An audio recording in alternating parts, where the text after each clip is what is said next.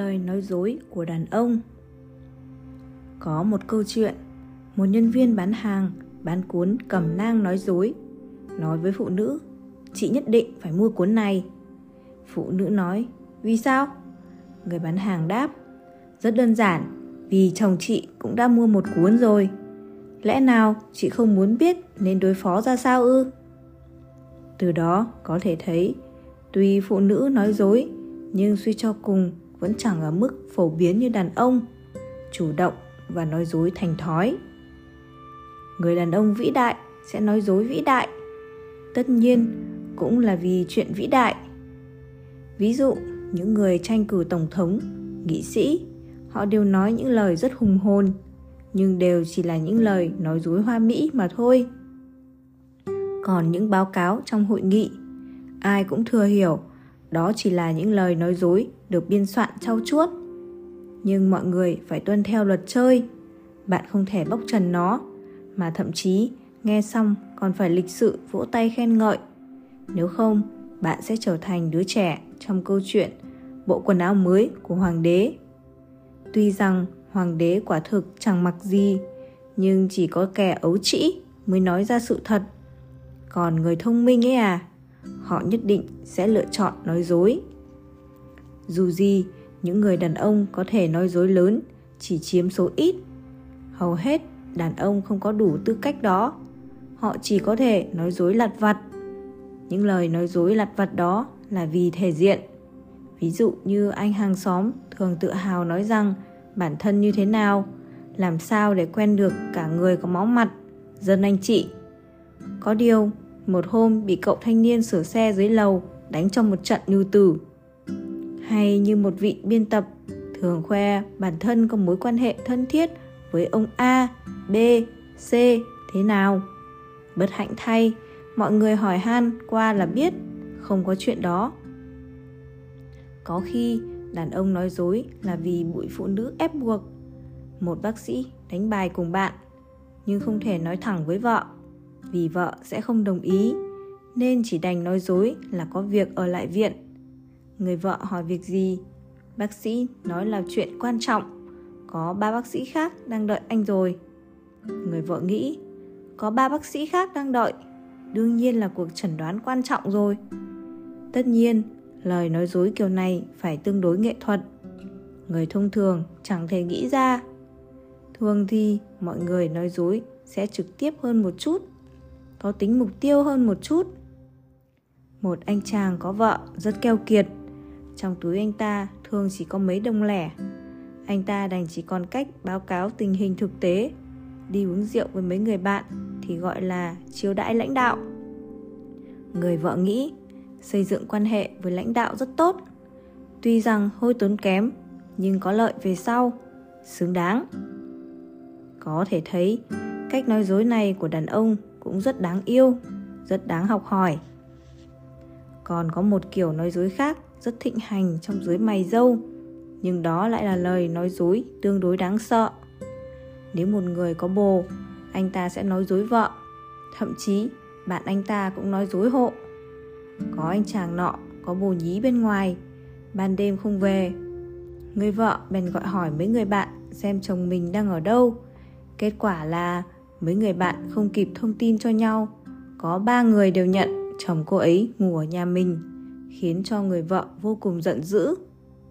Bất luận chuyện gì, lời nói dối của đàn ông đều có thể xem như một hạng bản lĩnh trời cho. Không ít nữ trí thức phải cảm thán rằng, trên đời chẳng còn đàn ông chân chính, xem ra không phải không có nguyên nhân. Khi đàn ông hỏi, tối nay có rảnh không? Câu hỏi mang tính thăm dò sâu sắc cho thấy trong lòng đối phương có cách nghĩ có cách nghĩ, ắt có hành động. Hơn thế còn lập tức, nếu đối phương hỏi, có thời gian thì sao? Không có thời gian thì sao? Vậy cần phải tiếp lời nhanh chóng. Rảnh thì đi uống cà phê, không rảnh thì tối mai liên lạc sau. Một cô gái có thời gian hay không, thực tế được quyết định bởi cô ấy có tình cảm với đối phương hay không? Hoặc có thể nói, cô ấy có tố chất của kẻ đi câu chuyên nghiệp không? Vì họ đã sớm hiểu được cần phải tận dụng thời gian như thế nào Nếu một cô gái nói buổi tối cô ấy còn phải học, sáng hôm sau đi học sớm, vậy hoàn toàn có thể đợi cô ấy ở cổng trường từ sớm. Phải hỏi chính xác xem cô ấy đi lối cổng chính hay cổng phụ. Nếu không, sẽ thành hữu duyên vô phận. Sau vài lần đợi chờ, ít ra thì cũng thấy không có ai khác đợi cô ấy nữa. Vậy là có thể đưa cô ấy về nhà hoặc ngồi uống chút nước. Giữa hai người bắt đầu có thể tán gẫu vài câu. Cho tới ngày lễ tình nhân thì chẳng cần hỏi cô ấy có rảnh hay không nữa, mà có thể trực tiếp hẹn cô ấy được rồi. Khi đàn ông hỏi, anh có thể xem tướng tay cho em không? Kẻ say đâu phải bởi rượu Xem tướng tay mà, Chỉ là một cách để nắm tay thôi Thứ nữa là nắm bắt tâm lý đối phương Cách đọc chỉ tay. Như đường đời, tình duyên, vận mệnh Đều là những bài học vỡ lòng. Xem tướng tay hầu hết đều chỉ là hư chiêu. Then chốt là xem sắc mặt Để đoán xem tâm lý thay đổi ra sao. Đây thực chất là một môn tâm lý học. Không phải cô gái nào cũng có thể bình thản được. Nếu nắm tay rồi mà cô ấy vẫn thản nhiên vậy thì xin lỗi phải tạm biệt thôi. Thông thường xem tướng tay có thể đoán ra thực hư qua khẩu khí của cô gái. Càng nhút nhát thì lại càng muốn biết rõ hơn. Dù biết chẳng qua chỉ là cách nói xạo, nhưng vận mệnh, tương lai không đoán trước lại vẫn luôn là vấn đề mà cô cô gái quan tâm nhất. Xem tướng tay có thể nắm bắt cơ hội, mở rộng chủ đề, quả là thu hoạch không nhỏ, hoặc chí ít bạn có thể sưởi ấm cho bàn tay nhỏ bé lạnh giá đó khi đàn ông hỏi, chúng mình đi đâu? Đây là một câu nói có tuần suất, xuất hiện cao. Sở dĩ như thế là vì họ chẳng có nơi nào để đi. Ngày lễ tình nhân ư, có rất nhiều nơi nên phải hỏi đi đâu. So với tam đoạn luận kinh điển, tôi là ai? Tôi từ đâu đến? Tôi đi đâu? Thì câu đi đâu có vẻ đơn giản hơn cả. Rõ ràng, nó đã được tỉnh lược đi nội dung quan trọng. Đi đâu, làm gì? Đây mới là then chốt. Nhất là những kẻ đã qua chinh chiến yêu đương vô số lần, nhưng vẫn để ý đến hình thức. Họ đã trải qua một trình tự yêu đương cần có. Những gì tiếp theo trở nên nhạt nhẽo vô cùng.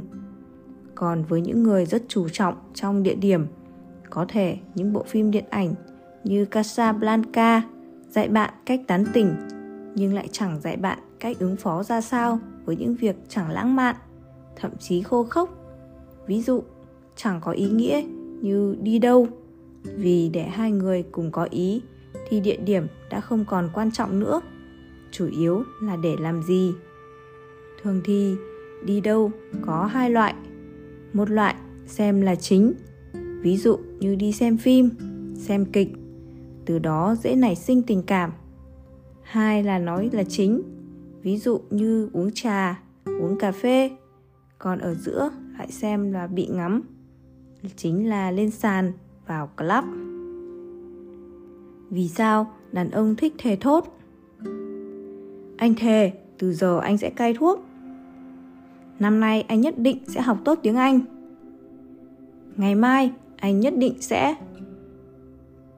Những lời thế, kiểu ấy đã trở thành thói quen của đàn ông. Vì sao thế? Nếu cẩn thận suy nghĩ, cai thuốc cũng được, học ngoại ngữ cũng tốt, sao lại dễ như nói thế? Nếu đã dễ thế, sao không làm từ sớm đi? Nhưng đàn ông chính là như vậy. Tất nhiên, họ chẳng sẽ có lúc thực hiện được.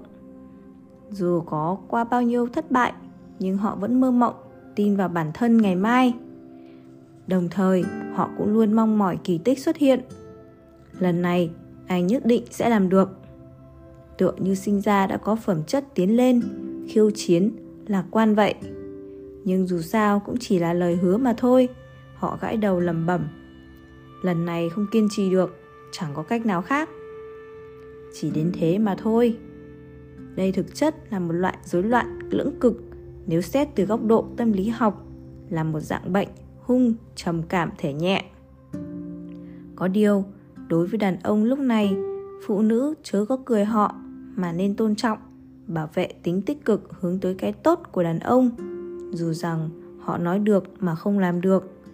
Chính vì hay thề nên đàn ông chú trọng tới mục đích hơn phụ nữ. Khi họ đọc các chuyện về danh nhân, thường hay tự ngẫm ngợi về bản thân, cảm thấy được khích lệ, muốn học hỏi. Họ hy vọng bản thân cũng nắm được vận mệnh trong tay. Loại mong muốn ấy cũng thường thể hiện qua lời thề. Thề thốt thực sự rất tốt, nhưng phái nữ cần chú ý. Chớ có dội gáo nước lạnh cho người đàn ông, cũng chớ có coi thường lời thề của đàn ông. Anh yêu em, anh thề sẽ dành mọi thứ cho em. Có em là anh có tất cả, anh không cần bất cứ người phụ nữ nào khác anh vô cùng kích động. Cả đời anh sẽ không quên khoảnh khắc này. Những lời thề mộng tưởng kiểu này có bao nhiêu để thành hiện thực đây?